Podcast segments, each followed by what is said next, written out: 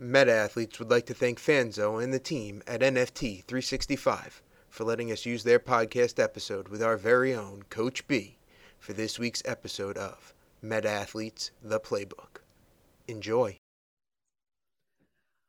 What's up, friends? Uh, welcome back to another episode of NFT 365. And I'll tell you what, the the beauty that you know this this entire space unlocks, and we've heard this through many of the interviews, many of uh, the 400 plus podcasts uh, that we've done now in Web three, is this idea of not only community, but you know being able to connect with people that you might not have ever connected with before, and allowing us to kind of come together uh, you know, kind of bond over, uh, you know, mutual interests and and passions. And uh, you guys are in for a good one today. Uh, super excited to have, you know, I would say I, my good friend and someone that you know I look up to as not only someone that has been, you know, in the game of of motivating, inspiring, uh, and really just helping you know people of all shapes and sizes um, you know be their best selves but also someone that's been heavy in web 3 and also with Meta Athletes. Coach B, long overdue. Super excited to have you on the podcast. Thanks for jumping on. Fanzo, this is a uh, this is a treat for me, and like I said before, I'm just honored and humbled. Um, you know, as I started my journey, like one of the things I first learned about was your podcast and listening to it every single day, driving my kids to school. Um, I don't know if they quite understood everything that was happening every time we would listen to it, but they're like, he's got another one every single day. And I said, yeah, I'm like, we're going to listen to it every single day and um, you don't know how many people I passed along your podcast to to try to help educate them and onboard them in the space because at the beginning it's been over a year and a half now um, so many colleagues be like what are you what are you tweeting about? Like what what, what are these pictures and what are these these things that you're tweeting about? And then they'd start texting me and then we'd get on a phone call and and getting them under up to speed on on what everything is and within digital ownership. And and your podcast was one of the things that's the biggest resources I think that's been um, a godsend for a lot of people to try to help onboard on the space. So I appreciate you and I'm glad to be able to do this. Yeah, you know, and we, you know, we got to jam out a little bit on, um, you know, a couple podcast episodes with with Meta athletes. We got to hang out in person, which you know, there really is nothing that replaces that. And uh, you know, I still remember, you know, us meeting for the first time there in the doorway of the of the uh, I think it was a Mexican restaurant, right? I think this is where we were at there uh, in uh, in New York City. But um, yeah, you know, and I, you're, I mean, you know, not only in lots of communities, but you know, there you started to be, you know, for me, like if I knew that you were tweeting or you know, kind of involved in a community from a standpoint of a holder it, it was definitely one of those flags for me like okay now this community has like another notch. And so like, like for me like you know there's certain people in the space that i just know that their version of success the things that they prioritize the things they care about are aligned with me. There's not very many of them. I think we both can you know there's a lot of people that hey i, I appreciate and love what they're doing um, but there's not a, a, whole bunch that kind of are are there you know through you know different pieces but uh, before we talk those pieces give us a little bit about your background. Um, you know, I, I, introduced you as Coach B, so there's a there's that coach element that is in there. Uh, but talk to us a little bit about like your pre Web three world, um, and then kind of what kind of spawned you into this whole craziness of Web three. Yeah, that's um, it's a great story, and I, and you know, I, one of the things I always tell the athletes I kind of work with is we're always writing our story, and it's nice to sometimes take a step back and be able to tell our story.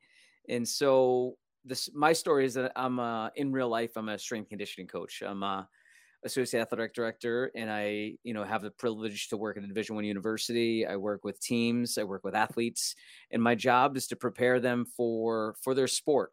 Um, but early on in my career, I, I understood it, it, was more about the athlete and more about uh, less sorry less about the athlete, more about the human being that I was a that I was able to work with. And so a lot of my philosophy when it comes to coaching is trying to get student athletes and the people that I'm working with, the professionals, whatever um, population I'm working with, is get them to understand that they have an opportunity to improve and they have an opportunity to get better.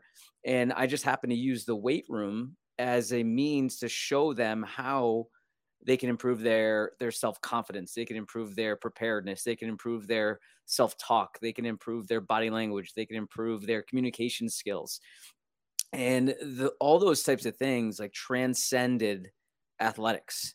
And during quarantine during covid i remember my wife telling me like you need to start doing more stuff online. Like you need to start doing um, you know, putting yourself out there.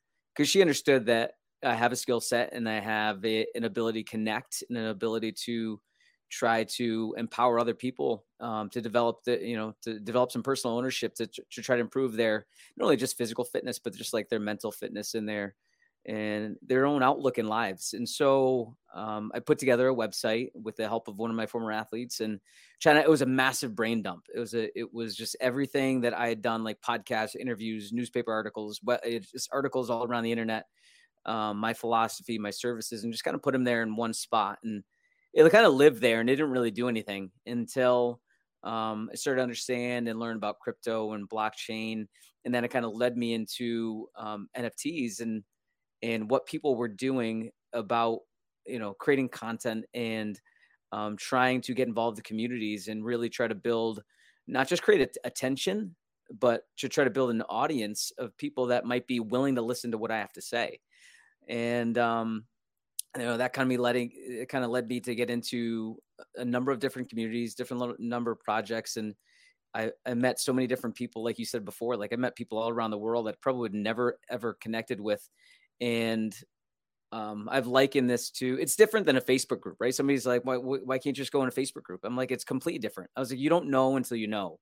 And um, yeah, I might meet people in a Facebook group, but when you have a shared interest and you have shared ownership, it's a it's a different level of interest and a different level of connection than just going in a, a reddit forum or going in a facebook group. Like it's it's it's just way different. And it's really hard to put words to but i am extremely grateful for anybody that's followed me anybody that's um, has notifications on anybody that's willing to um, listen to the perspectives and things that i might have to be able to share and and I like I said to everybody, like it's it just these are my insights and my perspectives, and I know they've worked with a lot of other people. It's up to you to decide if if you want to be able to implement that within your own lives, if you want change.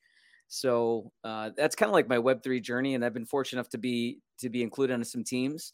Um, primarily, uh, my number one is is Meta Athletes, and and it's it's kind of like really resonates with me and resonates within my heart because it's it's everything that I stand for. Like there's a when I met Drew and we started to chat a little bit more, there was a there was a lot of things that aligned um, between between he and I, and between the mission and between the vision, and and really the this concept of of just constant growth and just having a growth mindset. It was it aligned with me, and, and then when he asked me to be on the team, I'm like I, I had no doubt in my mind. And it's been a it's been a rocky road, and it's been uh, a bumpy ride over the course of a year, but it's been extremely rewarding to see how things have grown and things have gone. And, you know, obviously marketing conditions are one thing, but we're never going to use that as an excuse and, and we're never going to use anything as an excuse really. And it's been, uh, it's just been a fun ride. And plus getting to know you a little bit be- better. Um, there's just so many good people that are still around that, you know, it's, I don't know, I'm just really grateful, really grateful. Yeah, we're, we're going to dive into that too. I think, you know, your, um, you know, what you've brought to Meta Athletes as well as kind of what Meta Athletes has now become, you know, kind of as it kind of found its own legs. Uh, you know, I think it's, it'd be fun to go back and listen to Kevin's interview uh, way back when. I think he's like interview. I think he's episode like 47, right? So like, like literally like 350 episodes ago, plus episodes ago, um, that we had Kevin on, uh, who was one of the co-founders and, and artists behind Meta Athletes. But I'm I'm curious before we tap into that side of it. Was was strength and conditioning like was that something that was always on kind of your roadmap as like what you wanted to kind of focus on? What like what was that driving force? Because I mean I love how you position that right. Like the weight room is your ability to connect, and it, it's a place that allows you to kind of deliver that that that connection that ultimately makes people better humans, not just you know be able to, to lift more. But was that always like the the path that you had kind of seen in your in your career early on? Yeah, that's a that's another story in itself. And um, I had always loved athletics, and I always loved sports. And um, growing up, I was I was obese, right? I was overweight. I was, you know, I didn't have the opportunity to play a lot of sports because um, my parents always worked. I'm an only child, and so they always worked, and um, I didn't have a lot of opportunities to play youth sports or you know, given the same opportunities that we give our kids right now. So I often I came home and I'd watch TV and then I and I'd eat a lot of junk food. And when I got to the point of when I got to middle school and when I got to high school, you know, I got involved in athletics and sports because things I loved. And, um, you know, one of the things that I did was I played football my freshman year in high school. And I remember it was challenging, it was hard. It was, I finished last in every single conditioning drill. Um, I was the kid that teammates had to clap for to help, you know, help them finish and help them encourage the run and finish the run. And I remember at the end of it, at the end of the season, I was like, I don't want to be in that position anymore. Like, I don't want to be the kid who finishes last. Like, I don't want to be that kid. So uh, I had committed. You know, I mean, I commit. This was 1994. Uh, I committed to um, exercising, eating a little bit better. And back in the day, there was no internet, right? There was no right. like you couldn't you couldn't just consume information. So it was magazines. It was magazines, and just based on what people did. So I ran. Like in, I remember the first time I ran a mile it was like 10 minutes, and I was like, wow. So I, I remember that, and I remember how hard it was and how difficult it felt, and then just trying to, you know, understand what it meant to eat a little bit better and not and cut out junk food and um, I ended up losing 90 pounds in six months. Wow. And and it wasn't it wasn't that most healthiest way. Right. It was um, you know, it was a lot of deprivation. It was a lot of um, you know, just not eating, a lot of like exercising. And I started to realize that it wasn't the most healthiest way. Um, but then I found the weight room and I found the I found that one of our coaches had put together a strength conditioning program and I thought it was unique and I thought it was exciting. It was thought it was interesting to understand how you could manipulate different variables to create a different response and based on the time of the year. So I started to immerse myself into the weight room and understanding the body a little bit more in, in proper nutrition. And um, I realized when I was a senior, I was like, you know what? Like, I really love exercise. I really love training and I really love sports. And I know I'm not going to be a division one athlete. I'm not going to be a division three athlete. Like I, I knew my limitations. And so i realized at that point i'm like i want to help other people achieve their dreams. And mm-hmm. so i had just under, heard about like strength conditioning as a as a field. This was like 1998 so i went to the university of connecticut and i remember my second week on campus i went down to the varsity weight room and i said i want to do what you guys do. And the staff at that time took me underneath their wing and um, a legendary staff uh, of, of individuals that are, you know, have done a lot of really good things and over the year and years and just blessed to be given that opportunity. But yeah, that was, that's kind of like the, the spark that kind of led to me to decide what I wanted to do. And then the rest is kind of history. Wow. I mean, there's lots of that that just hit me like right, you know, in the, you know, just the idea that, you know, you know, I appreciate the vulnerability too, right? I think there's, there's a lot of people that kind of you kind of shy away from the idea of like, hey, I didn't have the opportunity to play some of these sports, right? That like that often did, right? I, like my mom, I mean, bless her heart, you know, I'm the oldest of three boys, uh, and we were in you know a sport every single season. Uh, we also played hockey, which you know anyone that knows anyone that's in in hockey is like the the worst times that you know. Uh, and we were in Virginia Beach, which was like the the thing. Nothing was close, but I, I will tell you that a couple of things hit me. You know, like I remember it was my freshman year in college or freshman in college, freshman year in high school was the first time I broke a 10 minute mile. So when you said that, that like really hit, cause like I, I, you know, I played baseball and hockey were my, my two sports, but funny enough, football was kind of my love. And I played flag football um, through, you know, middle school, didn't try out to the team. And now looking back, right, I, there's a lot of like that, like self-awareness now, you know, being diagnosed ADHD and such. I realized that like I was so scared to be the kid that people were clapping for. The the kid that was the uh, not only I, I, was you know in a weird way, I was never seen as out of shape on the on the baseball diamond. I was the catcher, and I could I could do what needed to be done there. But like anything that was long, you know, conditioning, running. I had three knee surgeries, um, you know, in high school that didn't really help thanks to catching. Like I played, I was the kid that caught, you know, from from fifth grade through. My dad had me in a camp every you know, every summer, and I ate it up. I love like the defensive aspect of catching was like my my thing, and unfortunately, it turned into you know three knee surgeries on the same knee. Um, and but the the other part of that was like I didn't have like the um the self awareness or like the ownership to be like like the fact you went down to the to the weight room and said, "Hey, I want to do what you do." That like hit me because like I didn't have that. Like even in college, playing college hockey, and like I knew that was like I wanted. To, I mean, in a weird way, I wanted to do sports broadcasting, but really, I never really wanted to do sports broadcasting. I said I did because I wanted to be a coach. Like coaching was like the like how could I fit into that realm?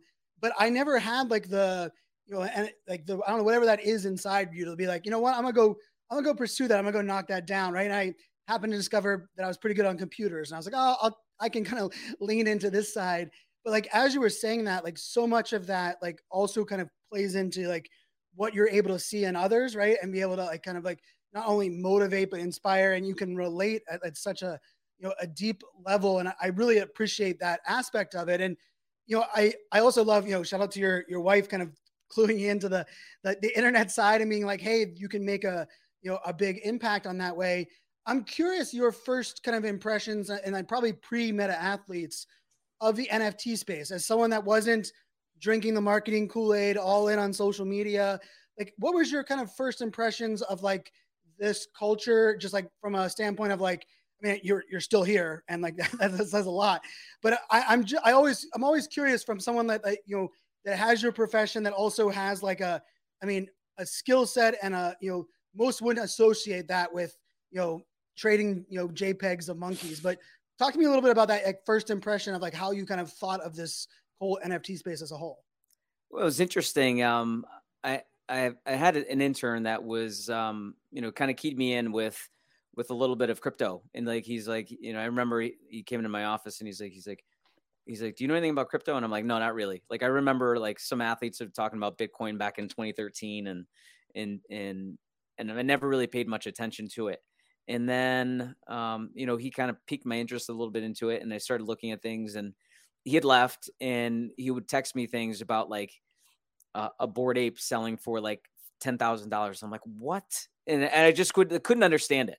Right. And then I started to um, look into what was the first one? Oh, DraftKings.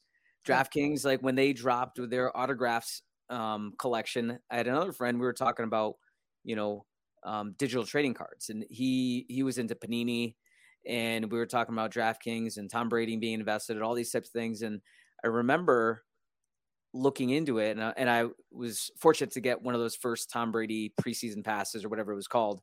Yep. And uh, and I'm like, oh, I kind of understand this. I I started to understand like what it was and how like digital ownership was is the next level of of of what the internet's going to be. And um, I was trying to explain it to my kids at the same time too, because they played at the time they were playing MLB the Show. Oh yeah. And if you ever played MLB the show, you open up packs of cards. Yep. And you open up those packs of cards and you get players. And I was trying to explain to them like if you got two of the same players, you could potentially sell one or trade it to somebody else who might want it. And now you can play with different players that you might not be able to get. And they started to understand a little bit more, but that's what that's how it clicked in my mind. Yep. And then and then it, kind of evolved from sports cards or sports collectibles to PFPs. And I had always kind of been involved in social media, like in, like in Twitter and Instagram, but my algorithm and timeline was filled with you know strength conditioning professor professionals, um, research, all those types of things, and I often re- started to notice this. Some of that became pretty toxic, like in just people, you know, poo pooing on other people the way that they would do things, and I started to shy away from like that those kind of things. So I'm like, why are we so negative? Like, why do we what do we have to hate on things? And then when I started to understand like, crypto and, and following different people in that realm, my timeline changed. Like mm. everything on my feed started to change. It was for the most part, it was really positive. It was fun. It was it was engaging. It was a like you said, it was it was a different kind of culture, and it was it was something that was it really immersed me. It, it really like piqued my interest in in getting to know more and understanding a little bit more. And um, which always you know I, am a pretty curious person. I'm not i tried not to be a judgmental person. I'm pretty pretty curious. So all these things piqued my curiosity to try to understand more and learn more. And uh, over the time you see trends you see similar things like where people are going to be negative and people are going to hate and people are going to um, you know spread fud and and and talk negatively but I think I've kind of curated my my feed based on people that I that I kind of appreciate, and I end up seeing a little bit more positivity and a little bit more connectedness, which is which is the way I kind of think and I and I believe and I think that's why we get along. It's like yeah. I think that there's a massive potential for humans to become better. And I know this is kind of like really really out there and esoteric, but I'm a firm believer that you know we if we can have a positive impact on one person, that person can have a positive impact on another person, and sooner or later it can spread, and we can have a really strong community, and we can have a strong world around us. It's and it takes a large amount of effort, but I know I play a key role in that, and why would I not spread positivity? So that's kind of where my kind of social media journal or like uh, journey has kind of has kind of taken me to the things that I've seen. Oh, I love that, and I mean it's such an important you know component of it. And, you know, it's why not only why we connect uh, that way as well. I'm curious from like, were you exposed to Gary Vee at all, like pre this space? So you were you were aware of him then? Yes. Yeah, I was aware of Gary Vee and, and um, more from an entrepreneurial side and okay. from a business side. And then when I started to understand, or you know, first been exposed to NFTs, I remember him talking about it, and I still remember the one video it was on instagram i don't remember where it was but basically talked about like how digital ownership you know where you know he could sell his nft and then it could be sold again and he would still get recurring revenue from it. And i'm like oh like i start to understand um you know like when you start to create content or from an artist perspective when they when they create you know they're still going to be monetized for the work that they've done and the work that they put in and I just thought it was a fascinating concept of being able to own things digitally because like we live in a digital world. You know what I mean? Like we it's it is like we are very much in a physical world, but a lot of our world is digitally connected and the things that we do and the things that we uh, communicate with are very digital. Like it's it just makes so much sense to me that this is the future and this is where things are going to go and um, you know, I've been recognized in, within my own field and with my own profession as somebody that um, kind of sees trends starting to happen and trying to be ahead of the curve in a lot of different ways. And um, I think this is really no different. It's just it's just on a much larger scale than just training and exercise.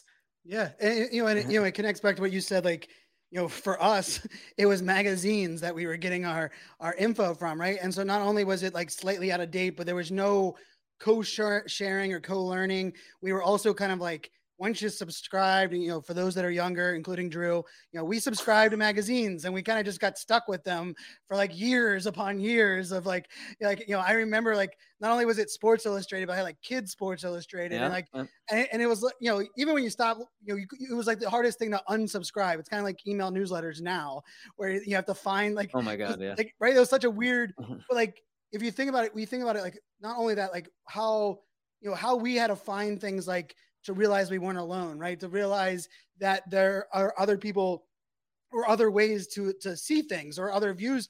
I mean, we we didn't really have a lot of that, you know, exposure. And you know, we fast forward now, and our, like, our kids not only do they have a lot of that exposure, and we could argue good or bad, but the opportunity to like a lot of these, you know, connections and ownership and and even like kind of just like resetting like where you know where our our kind of influence comes from i think is so you know beautiful. And it connects to that, that thing that you said at the very beginning there right? Of like and i mean i loved the idea of like hey the, the weight room just happens to be the place that i get to help make help these people become better humans right? And like i mean that's all face it. Like if if if you're like us the fact that like how can we make the world a better place but not in like the foo-foo like you know all you know run out and one person change the world but like individually impacting, right? And how do we have like, you know, these connections and, you know, I, I love that, that aspect. And I'm curious before we talk a little bit meta athletes, you know, like for me, being an early adopter has been like my entire career. And as you know, and like,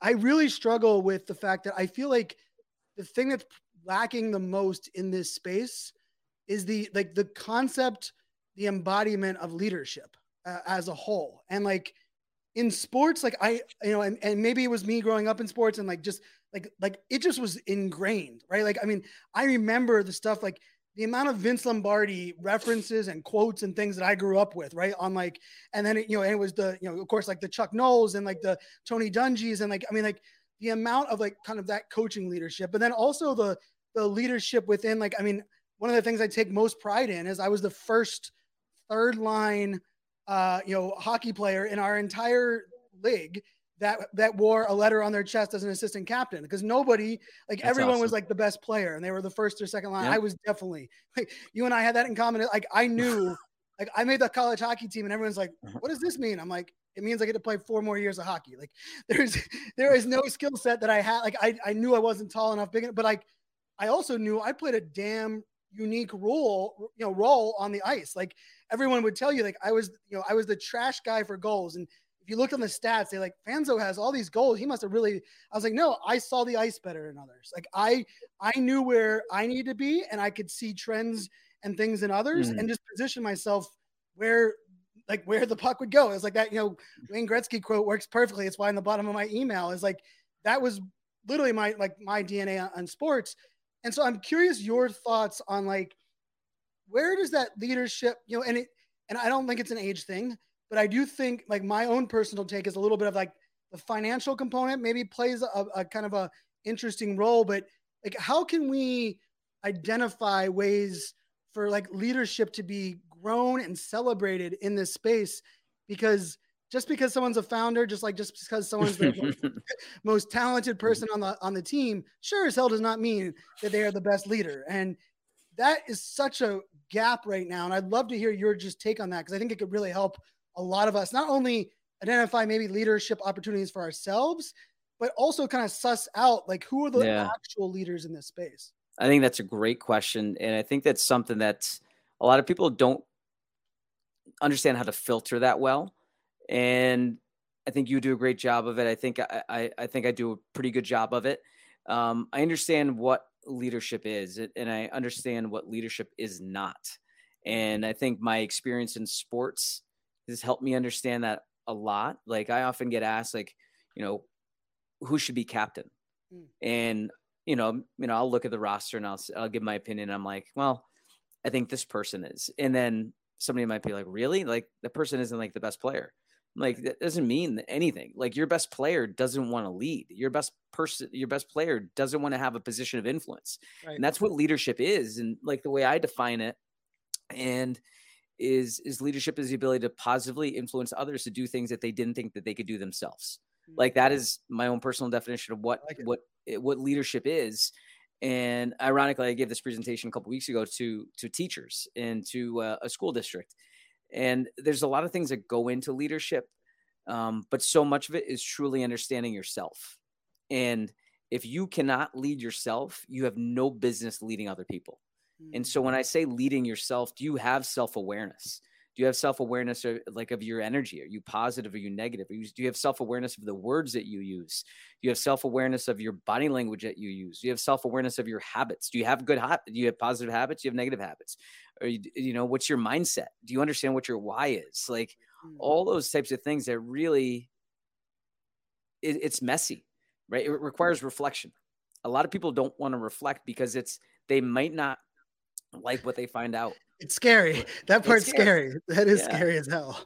And and so I challenge anybody like you've got to take a deep dive into understanding who you are and first and foremost and that that requires vulnerability. And and if mm-hmm. anybody doesn't believe that, like eh, I I challenge you to start looking into everything that Brene Brown has put out. Like read her books, watch her Netflix everything. series. Like like she is the North Star. she is sure. she is the the person that's pushing the envelope of leadership and understanding vulnerability. And you know, I haven't even talked about emotional intelligence, but really like it's yeah. it comes down to you being able to be at peace with yourself. You know, in finding people that have peace within themselves. And how do you find that? Like you got to dig you got to do your own research you got to you got to find out informations you got to you got to understand the way they talk and the energy behind their voice and their emotion behind their voice and you know are they pompous are they arrogant are they you know they, do they have humility in their voice? Do they do they recognize their weaknesses? Do they recognize their their areas of of of opportunities where they can improve? Like i talk about this thing where um, can you recognize the constants and then can you recognize constraints mm. right? Constants are going to be there right? That's like gravity. That's like it's going to be morning and there's going to be night. There, there's going to be like we're going to die. That's a constant. And the other constant is we we have to make choices, right? And every opportunity you're gonna have to make a choice. And and then how do you view everything else that happens around you? Do you view it as a constraint, which is opportunity for growth, or do you view it as an obstacle? And those mm-hmm. obstacles are going to be walls. And the more people that make excuses and they put up walls and they say this and that and and that's why they're not doing things, like I think in my opinion that's a red flag. And when you can find people that can that have a high level of self self-awareness, then they can effectively lead other people. You know, I think that's that's an important piece of the puzzle is really disseminating, you know, who can lead and who can't lead.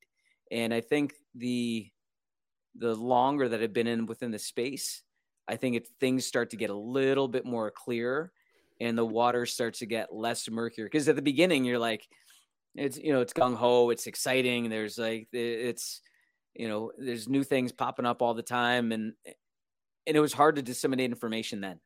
Yeah. It's really hard to disseminate information, especially digitally, right? When you may yeah. not be able to hear somebody's voices. And then, you know you start to understand when when people get on twitter space when people do podcasts when people put themselves out there and they make themselves a little bit more vulnerable then you can really see who's here for the right reasons and who's who's not here for the right reasons so you know one of the things like i think you i said this to you in a clubhouse like way back when we first met is i can feel your passion i can feel your energy every time i hear you speak Mm. You know, I can feel your ability to be vulnerable because you say it all the time. You recognize the things that you're good at, and you recognize the things that aren't that you're not good at, right. and you don't hide the fact. And then I think when you do those types of things, people will be, you know, people are attracted to you. And I like to pride myself that, you know, I, you know, I do I share insights and I share perspectives, but I, I made it make it clear like I am not, I don't know every answer, right? Like, and and I will continue to find and seek and search and learn because that's the only way that we're going to grow. And if I can show that I that I'm willing to do those things on a daily basis, then maybe other people are going to be more willing to follow follow what I have to say. Yeah. I mean that that hits home and I mean huge fan of Brené Brown. Got to meet her in person one time backstage. We spoke at the same event and she was even nicer than you would like think she would be. Like was genuine as all can be. Like I spilled my I spilled my diet coke getting up to like shake her hand because I was excited and I, like uh, it was at this Dell event that I was speaking at, and she was like, "You're the speaker up here." Like she was doing like a fireside chat, and I and I was like, "Wait, you care? Like, what you know what I am?" And like, uh, I mean, That's she's so cool. good. And there's a Netflix special for those yep. that aren't like the readers. Just and there's a great. She does a interview with Dax Shepard uh, on Armchair Expert that I still think is one of my favorite like just the give and take between the two of them. They talked a lot about substance abuse and uh, about identifying some of these like things. And you know, you mentioned about self awareness, and I, you know, I I don't know for a fact, and and I'm sure maybe some of the people that worked on my team early on, because I, I was very lucky, you know, very not lucky. I I positioned myself and worked my ass off early in my career to take a, a leadership management role where every person I hired, all the way up to 42 employees, my first 40 were older than I was. And that was a weird, and I was in the government, I was in cybersecurity where most people didn't even know what cybersecurity was. And I was trying to hire him these roles. But I don't know if I was self aware then. I was extremely confident and I was very comfortable in my own skin, which I think allowed me to kind of believe that I was self aware. But it took, you know, I, I would say it, it actually took until my mid 30s before I had to take a step back and say, hold on a second. Like, I, there is a difference between this idea of being comfortable with who I am versus like recognizing all of these things, right? Like you said, not only what we're good with, what we're not good at, and also what you're willing to change, what you're mm, not willing yes. to change, like that. Like th- those things are are are kind of interesting. I'm curious because I think there, you know, this space does have a lot of young leaders or young. Uh, let's position that correctly. A lot of people that are in places to lead that are younger, and some of them, rightfully so, worked their tail off and, and embraced it. Others just happen to be in the right place at the right time. And this space kind of like anointed them as people that we should look up to. And I think that starts to come through. I'm curious with your, you know, experience with like some of the athletes that come through. Are there certain things that you can identify that like, hey, this person is already understands self-awareness? Like maybe they haven't mastered it, right? But like versus someone that's coming in and you're like, wow, that hasn't been like in their in their wheelhouse. Is there things that you can kind of tell early on that maybe would help us also identify that in this space as well? Yeah, uh, that's a really good question. Like, and I don't know if I have, if I can pinpoint it and say it's, oh, it's these three things. Like, right.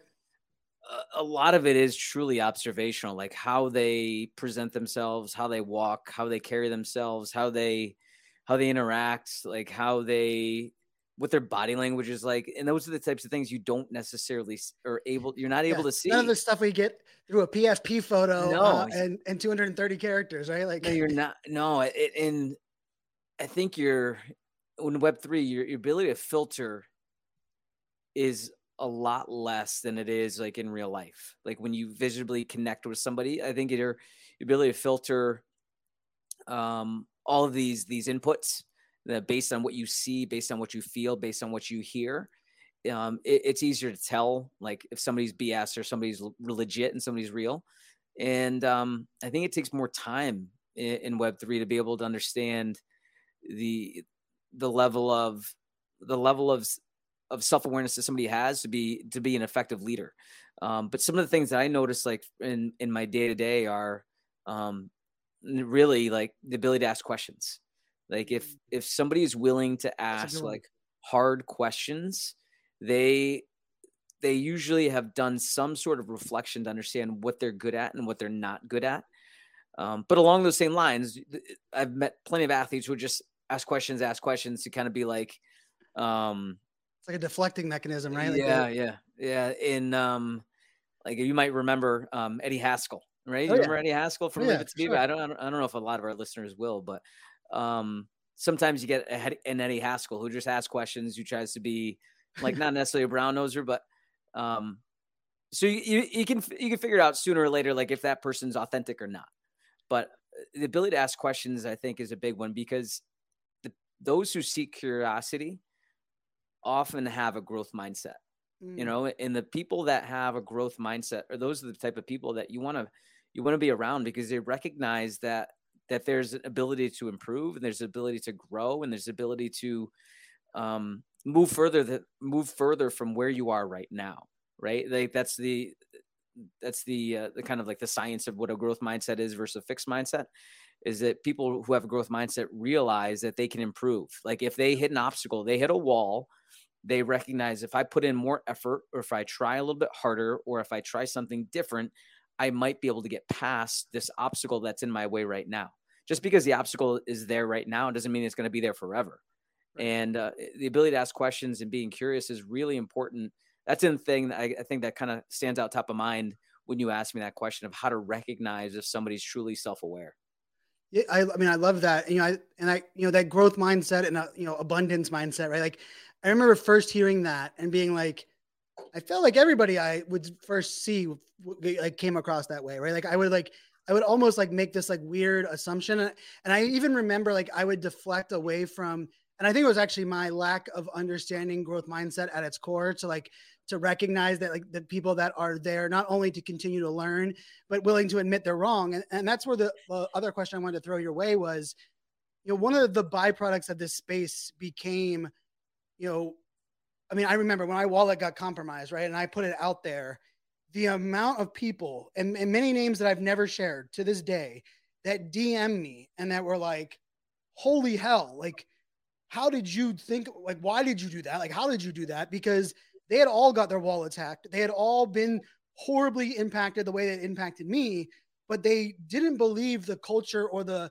the the environment was was uh, would be there to allow them to you know the forgiveness or even the the safety. And and they also looked at it from a standpoint of like how would i be looked at as a leader if i made a mistake if i got my wallet compromised? And i remember that was like that whole month and i know you know like that was a a lot of my like like awareness of this space was actually through that.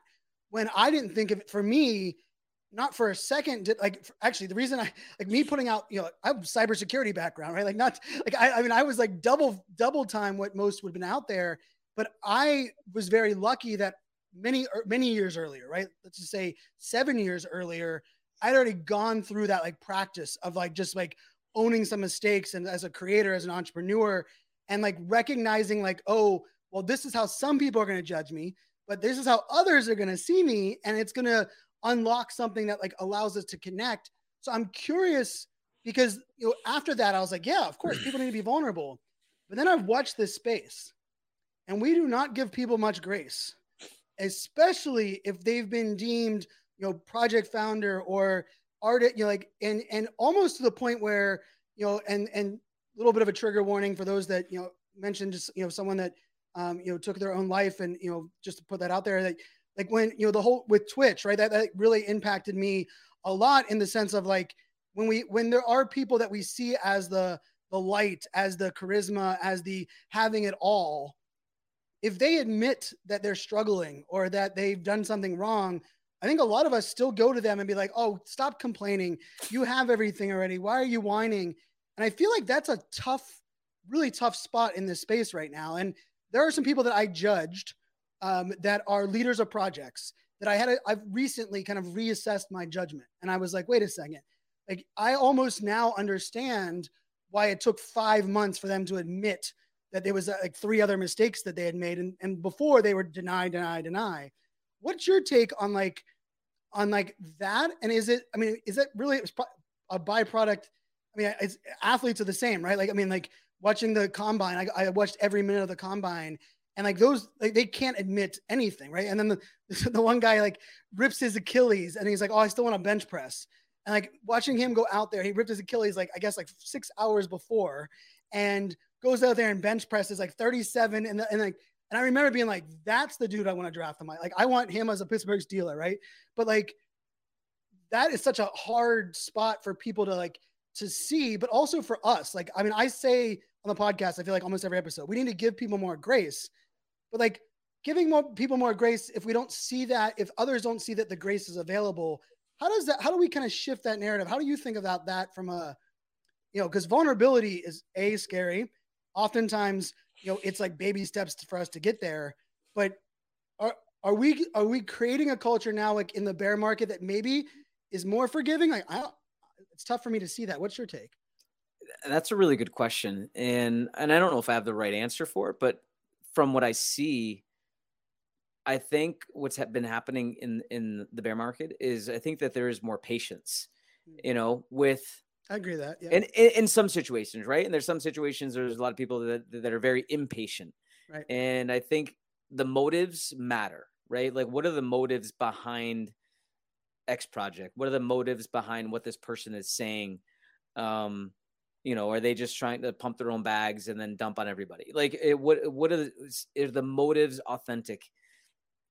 And I wish I had an answer for that, but that's a really difficult thing to still be able to tell yeah. is just when you think like you know somebody or you feel really strongly about somebody and their ability to lead and their ability to get things done and then they vanish you're you're it, it's like it's like shit like what like i thought i knew it. Like i thought i had a good feeling about what was happening. And then all those things are learning opportunities. Those are learning opportunities for you and for others to be able to recognize and develop that filter, develop that that BS meter, like like who's legit and who's not.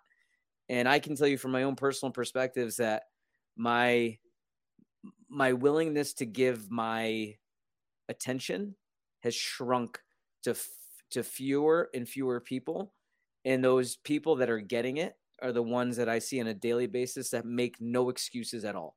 Mm-hmm. The ones that are fully transparent with what is happening on a regular basis and the ones that execute. I think that is probably the biggest thing is words are meaningless without actions, right? You're, you you could say everything that you want to say, but if you're not showing it and you're not showing up on a daily basis, then I'm not going to give you my attention. Yeah. You know, and my attention like that's that's part of me, right? That's part of of my being and I'm giving you my attention, which is ultimately my time. And if I'm willing to give you my time, then you better in return show me something on the other end. And so I think some of that's patience. Um, but it's, you know, I think the bear market has exposed a lot of people like who's legit and who's not legit. And um, I, I would caution to everybody just, you know, like take your time, do your own damn research.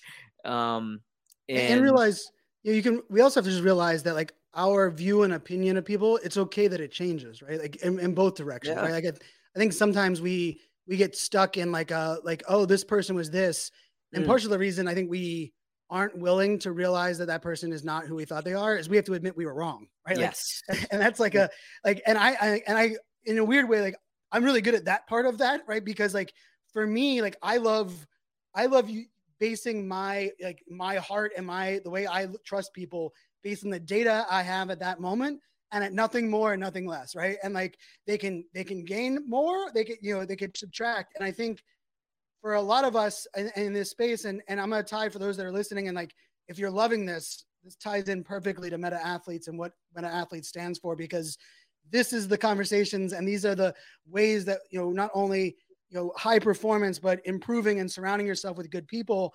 And, and i'll say like when the market was good right? We talk about like the bear market exposing.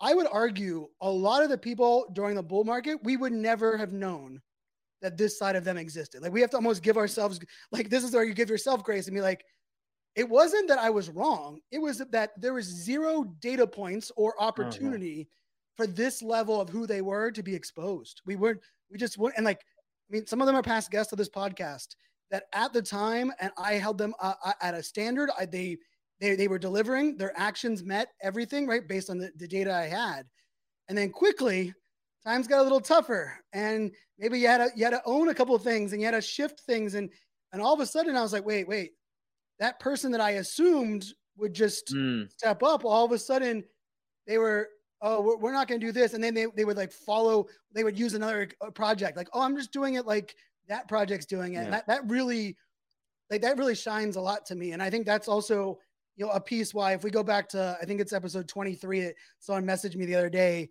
that I was calling out this idea of a slow burn, right? Like surrounding yourself and like these projects that are continuing to build brick by brick and evolving, but have not stopped. Like that is like i mean that that's like the the foolproof plan right? Like the ones that you're like overnight. And so you know with meta athletes like one of the things that i love is just the the coaching relationship the athlete relationship. And i think it's part of the context. And we didn't do a great job of of this early on even in the podcast you know as being involved with meta athletes since the beginning of really conveying that it's more than just an athlete. And i think your statement at the very beginning right? Like meta athletes is more of just like the vehicle like the weight room like you said right? It's around people that believe in being a better version of themselves. And and it doesn't mean you have to be a thousand X better, right? It's just that like, hey, and I I mean I I will openly say, you know, and Drew not only being you know dear friends of both of ours, but also, I mean, he's one of you know one of the best networkers I've ever met and connectors, and it has nothing to do with his age. It's I mean the fact he's able to do that at his age, I've told him multiple times, his success meter of life is, I mean, off the chains because I just see that at, at his core. But I also know he's really good at allowing, like, assessing and realizing, like, when I surround myself with good people, I also have to evolve my like thinking and and and I will say, Coach B, since you became more involved in you know in meta athletes and joining the team, the the the whole mission, the message, and like kind of those things that were I think there at the beginning started to actually come to fruition and started to be things that I saw Drew step into, right? And they were things that I remember Kevin highlighting early on, but they were a little bit harder to kind of like kind of put into perspective. And so, I mean, I'm, I'm loving what you know Meta Athletes is not only becoming but continue to evolve. Um, talk to me a little bit about how that has been for you because you know I I know we connected early on from that. You know, Drew was the was the common theme there, which is he's a common theme for a lot of great connections. But then you know just even you're like, I mean, for those that maybe don't have a meta athlete or haven't jumped in yet, you know, I'm going to put it out there because I'm going to pull the Babe Ruth and call the shot. March is a great month for the project to mint out, and I think it will because I think the the timing makes a lot of sense for a lot of things, but also the project has become mature to be like this timing makes sense. How have you felt like that whole thing? Because it's been fun ride to see it from my side, and I'm not in on the day to day pieces of it, but I mean, it just feels like the project is a line coach for your message, your mission. And, you know, Drew is a, a great steward of kind of, uh, you know, working with you on that as well. Yeah, there's um there's a couple things I wanted to go back to, like, okay. and then I'll talk about that. Like yeah. the I remember that episode with slow burn, right? And that I think you were probably the first to coin that term. Yeah. I don't remember anybody ever talking about a slow burn. And at that time it was very negative. Like if you didn't mint out a year ago, it was seen as a really negative type of type of event.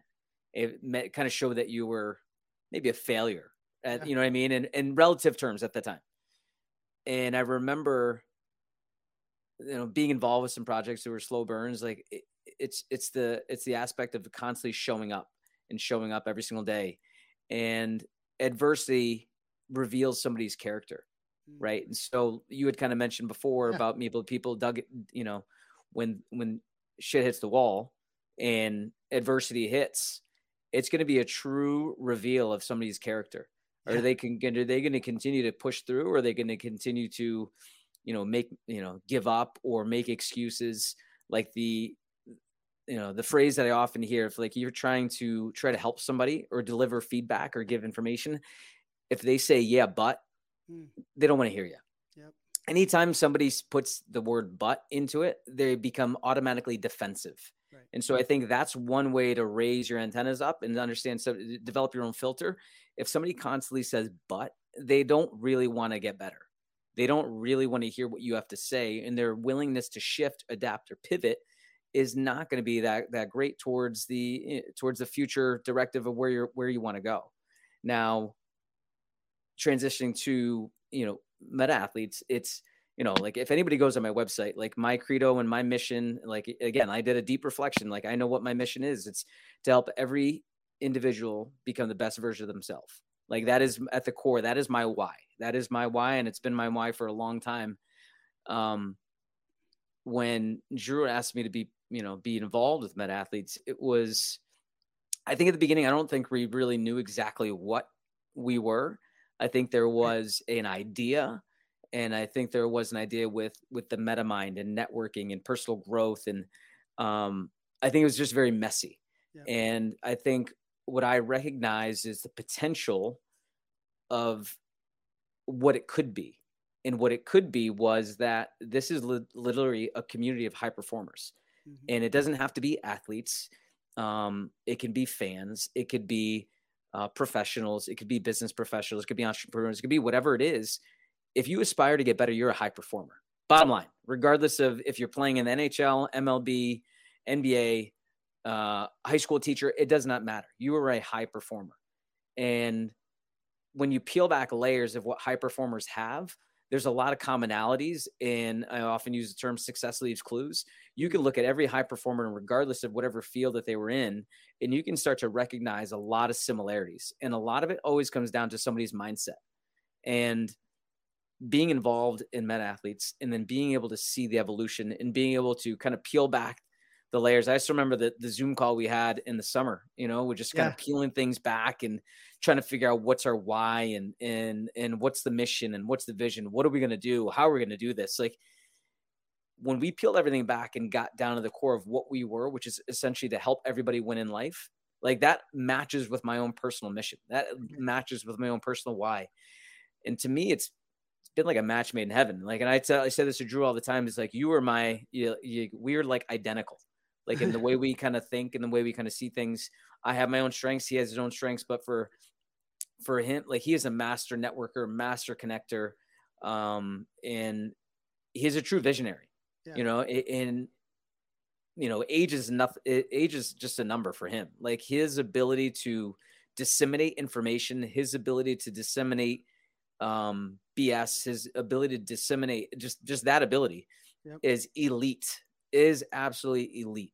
And I think at the beginning, like when we would text and stuff and, and, communicate, like he was probably trying to feel me out, you know. And I think he went through a lot of my podcasts and that I had already recorded and went through my information. And then he finally started to realize like what I was, and they finally asked me to be part of the team. It's it was a it was a match made in heaven, you know. And um, it's been cool to see the evolution of not only just our relationship, but also the relationship and maturity of what it means to be a meta athlete and what it means for everybody that comes into the community and they hold a token and they show up every single day and they help other people. Like it was it was the other night was really was really cool. Like the, there was things going on in the chat. Somebody allowed them to be vulnerable shared something and instantly three four five people said we got you.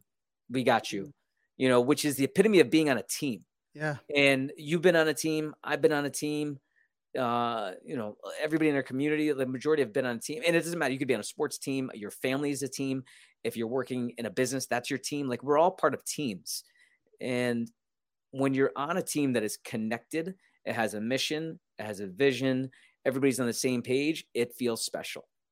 And that's what Meta Athletes is. And I think there's a lot of people that are starting to feel that momentum. Like I'm getting chills right now thinking about yeah. it. They're starting to feel the potential of it. Like somebody came in the other day and it was like, um, I've already gotten more utility from this than I have from anything else in my bag. Mm. And he'd been around for like a week, you yeah. know. And I think they can start to realize and recognize that like Meta Athletes is just beginning. And I remember reading it on the website initially said that this that they're building a brand for 50 years. And a lot of people can say that, you know, but you know, you can start to feel it with Meta Athletes. It's it's it's not just a uh, it's not an NFT project. It's a business. It's a business and it's a brand that legitimately has the potential to impact so many people. So yeah. I, am fortunate. I'm humbled, and I'm very grateful to be uh, to be a part of it. Yeah, and I that team aspect, right? Like, I think everyone like listening now, like think when we talk about like I always said, I said this, you know, I think it was with Ben from Killer Bears when I said like you know, there, we have to also just own that it's hard as adults to find friends and find people that you connect with, especially that are outside of just like the forced activities that your kids force you into, right? Or proximity with your neighbors, right? You don't choose that. And and we all have been on teams where it's like, wow, I didn't choose to be here. None of us really have the same mission or goal. Um, you know, half the people don't want to practice, half the people want to practice five days a week, right? All that that stuff. Like those are the worst teams of all teams because it's not really a team. And and I think that's what a lot of the, the community represents for a lot of other NFT projects, right? And I think what you said there, you know, like I remember even with Drew and Kevin kind of early, early on, like a lot of it was where it's at now. It, it just, you know, like I remember Drew like telling Drew, like, this utility is too early for this space to identify yeah. as valuable. And it's also almost too early for us to figure out how to convey that in a NFT token gated, you know, version, right? And I think the beauty is like the space matured, the ability to deliver that matured, but your that message of like, like to think about it for everybody listening, right? Like we all want to be a part of a team of that people want to lift each other up and we want to know that there'll be people are there to lift us up if we need it, right? And that's hard as all things defined, especially in a digital world, right? Like, I mean, I've been a part of like one Facebook group that I, that I, can think of off the top of my head that was that, but it was because it was like the most controlled, hardest group to get into. It was like slowly growing, and it, it was amazing. It was this team, and I st- I, I leaned on them yesterday actually, uh, and, and the Facebook group doesn't exist anymore because COVID happened, but um, but the I leaned on like the core group of people that I met there, and and I tell you what, meta athletes, you know, from the, the the idea of being able to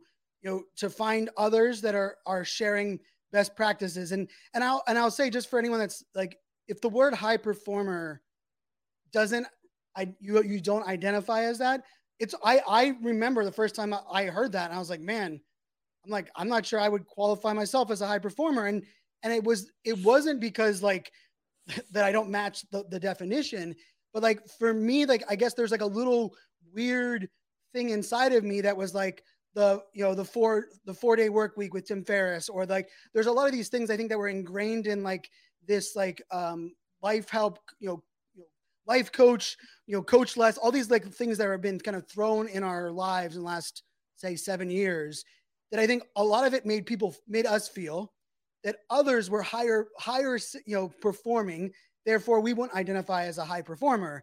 And I love how you kind of reset that right? Because I think it's important for us to look at it and be like are you curious? Are you willing to to put in the work to be better? Are you realizing that the world changes, life change, and, and you need to change, right? Like those are you know qualities of that high performers. And and I also think like, I mean, the coaches that are in this group, right? From all walks of life, from like you know previous athletes, but also those that are some of like the best mindset coaches uh, uh, uh in worlds that are you know with entrepreneurs and and mm. business minds. Like that to me is something that you know it gives me chills too because I think we were we were striving for that in Web two. We've been striving for that. You know, we we I think we realized it more so during COVID how much being part of a team is is needed and vital. And for many of us, the hamster wheel stopped and it was like, oh shit. kind of kind of kind of alone on this uh this raft and I don't even know where to find my team. Like you know, where do I you know, and not not to mention we were locked down, but like we finally slowed down and I, I love that's where you know meta athletes um, you know has now become you know the you know we had today I got a message from Drew and he's like hey such and such you know one of our one of our big listeners here uh, just jumped in aped into to meta athletes. And I was like my message oh, back was I knew he would be coming into meta athletes but I also knew that the timing had to be right for him timing had to be right for meta athletes and all of it kind of needed to come to like fruition at, around the same time. And and like like that to me is like like each time I, I open the chat each time i open the discord the conversations and the people it's like where i want to be listening right like mm. that and and i you know and of course DYOR and you know that side of the house for everyone that's listening but i mean if you're listening to this podcast right now and you've been on this damn journey you're a high performer like no doubt like no doubt you would not have made it through this freaking roller coaster mm-hmm. if you didn't recognize that like you're gonna have to you know strap up the boots right? You're gonna have to put on those things. And so i love that aspect. So for those that are like listening right now coach that are like oh meta athletes might be something interesting or they didn't maybe understand that side it's minting still right now right which is beautiful. And it's minting with you know there's male and female pfps which is also kind of a, a nice you know byproduct of the project growing uh, as well which Drew can tell anybody like my very first call on the very first day, that was my very first comment. I was like, I was like, I love the male PFPs. I was like, but um, where are the female ones, right? And and those are part of the collection now. But talk, talk to people a little bit about like, you know, if, if they have one one meta athlete, you know, what does that kind of look like? Give us a little bit of that piece because I'll just tell you, if you guys loved this episode, and there's a reason, this isn't my first rodeo, but there's a reason I wanted coach to help coach me and help mm. identify the leadership because this is what coach does. This is what exists in meta athletes. And so if you love this episode and that discussion, then this is the, the, the community for you. And, that, and I think this kind of leads into some of the opportunities for people to join. Yeah. It, the number one thing that, that you're going to get from meta athletes, which is different than a lot of other mastermind and networking things that you might have signed up for in the past is, is typically with those kind of subscription based models and things that you've gotten in the past, it's, it, it's content right? You're given content, you're given videos, and you're left to consume the information on your own. What's different about Meta Athletes is that we will continue to produce content and put out content for the community, but you will get coached at the same time. And that coaching is the accountability. That coaching is the support. That coaching is the um, the the kick in the butts every time, anytime you need it, right? It's that it's that love that you're gonna get, and and getting you to maybe modify things that we might need to change, um, whether it be your training program or, or nutrition program or mindset, whatever it may be. But that's the thing that's really unique about it, in that you know when you hold one to nine meta athletes, like it, it, we uh, Drew worked with the uh, the team of Crypto Dads, and they came up with a um, ERC20 Polygon token, which is Coach, and that's the utility token of the ecosystem.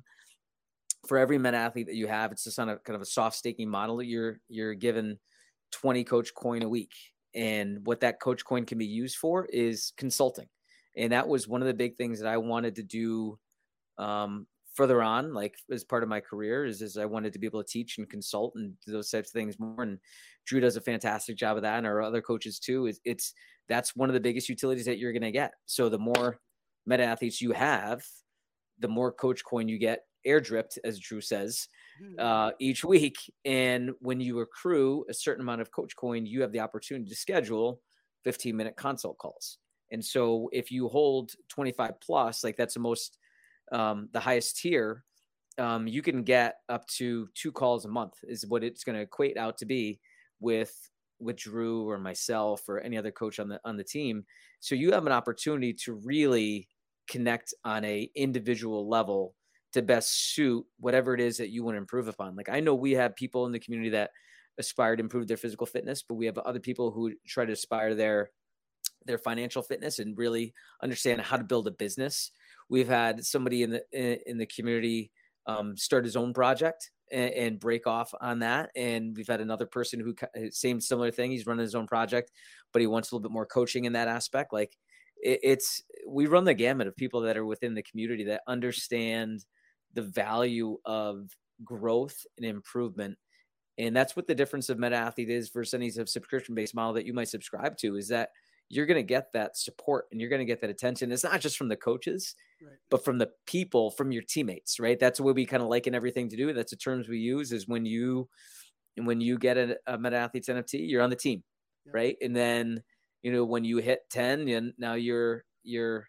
um, an assistant coach, right? And then after that, then you become a general manager, you know, and um, there's different other types of perks and stuff for the tiers in terms of raffles and um, athlete giveaways. But but the biggest thing is just is the utility of coaching and the utility of um, being on a team, which is it's powerful. It, it it really is. It's it's been a sight to see how everything's evolved and grown, and uh, you know everybody's taking some some ownership within the team, and it's really it's it's it's really cool to see. Yeah, you know, and I I love how you because like that that idea of team, right? like anyone that's been a part of a team, you know, you can have a great coach, but part of like being like the teams that you love and remember, they don't have to be the ones that won, but are the ones that the people that were ride or die next to you mm-hmm. are the ones that you loved who they were. They connected and you knew they had your back. And like, you know, like and like for me, like I, I mean, I as soon as I think about team, like I know, like I mean, I go back to my 14 year old baseball team. This this U14 team that we played in the Babe Ruth League, and and and my dad was the coach, which you know I grew up with uh, my dad being my coach for all my all my sports except for hockey. And I don't know if there was you know there's my dad always jokes the only sport I didn't coach is the only one you decide to play you know in college with. And I was like, well, dad, nothing to do with you, I promise. But um, but like that idea of like that connecting with others, right? And I see that within the the meta athletes, you know, chats and conversations is like oh, you're going through that as well. Even like, you know, those that are on in the Peloton, right? Like the Peloton conversations go, like, there's a ice bath pel- uh, conversation. There's a, you know, nutrition one. And like, and I'll say like, from my standpoint, like there's also different ways to find your journey. I, I was joking with Drew on the Twitter space the other night. I was like, I know Drew knows me well to where he knows how he's going to push me. And like, more than likely in about an hour, I'll probably be on the Peloton for the first time and in three months. And it wasn't because like the way I work is a little bit different than the way others work, right? Like I'm a competitive guy, but I'm not a, you can't guilt me into anything because you, you want to guilt me into something. I'm gonna, I'm gonna be hard nosed as all hell. I know that about myself, right? But like, I also know that I'm like, oh, I see what they're doing. I like what they're doing. And I want to do that for myself. And I think like that aspect of meta athletes is like a, is a beautiful kind of byproduct of it. And I also will say like, there are some athletes that are right now the top NHLers, the top base MLBers that are in there.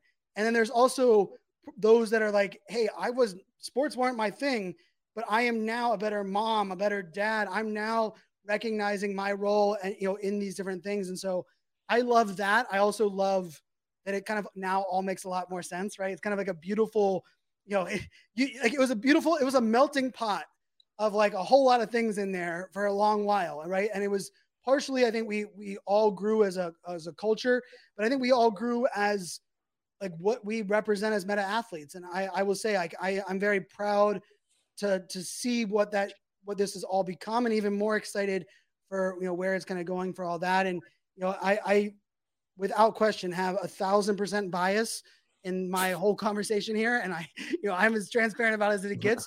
But I will also say there are very few times that you anyone can say that they've heard me kind of dial it into that level. And I will say almost, I think every time that, that I have at this level on the podcast, those are the projects that are still showing up, right? I will tell you, Meta Whips is a project that is a slow burn that I still to this day will be a project people will regret not being a part of it to, and not owning like what that meant. Crypto Dads and now how it's evolved. There's some really great projects that I will say the theme I believe in all these great projects right now is they're evolved to find their stride, and their stride is kind of coming into a beautiful kind of picture now. And, and coach, you've been a, a great leader there. I, I love, you know, I know Drew, you know, big shout out to Drew and, and, you know, most of everybody here that listens to the show knows, you know, Drew's role, um, you know, with this podcast role with, you know, the business as a whole, but um, Coach, this was a heck of a lot of fun. Uh, I didn't. Even, I just looked up now the time and realized we are over an hour, which is just uh, shouldn't surprise anybody. But I, I just love this entire conversation. I love your your point of view, and I, I will say this with with a thousand percent conviction. Like you being a part of Web three makes Web three better, and I think that is a a, a beautiful uh, thing that I'm just thankful to be part of that. You know, with you as well. So you know, thanks so much for for coming on here today Thanks, Fanzo. I, you know, like I said at the beginning, I was humbled and honored to be on this. I've listened to this, listened to you for over a year. I've gotten to know you for over a year, and um, I am humbled and grateful for all the wonderful people that I've been able to meet. And um, Web three is here to stay. It is here to stay, and uh, we're calling our shot. Meta athletes 0.03 uh, ETH right now to mint that. It's a beautiful entry point, beautiful one to get in there. If you have questions about it, hit up on the DMs, hit up the Meta athletes handles. We'll put them down um, in the show notes as well. And I will say, there's pretty much one guarantee in this thing is that um, you don't have to worry about the team or the founders not being aligned with the podcast and the mission because this is of all the projects and all the things. This is, these things kind of run hand in hand. Uh, I will also give a shout out. You know, podcasters discover podcast listeners discover podcasts by podcasts. Coach uh, and Meta Athletes has a great podcast. Uh, I've had the opportunity to be on there a couple times as well. I'm sure I'll be on there a couple times in the future love what the podcast has become. It's, it has a, a little bit of everything that gives you a little bit of these doses that you might want to just have from a content side. So we'll link that uh, up in the show notes. But uh, yeah, Coach B, thanks uh, thanks a bunch again for for all that you uh, represent. Thanks for you know he also is the king of the merch game in NFTs, which I, I want to kind of relinquish that. I know he's got the Meta Athletes one on.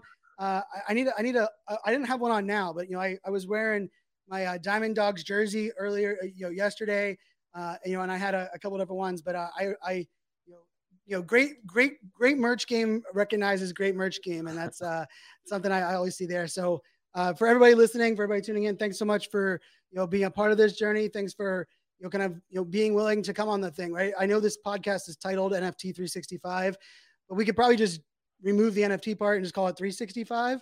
And in the idea that you know the whole mission here is like how do we level up? You know, how do we find that harmony between technology and humanity to make us all better, to make us all move forward? And uh, this episode to me is the epitome of that. And uh, excited to get this out to the world. And uh, until next time, my friends, make it a great day. Cheers, everybody.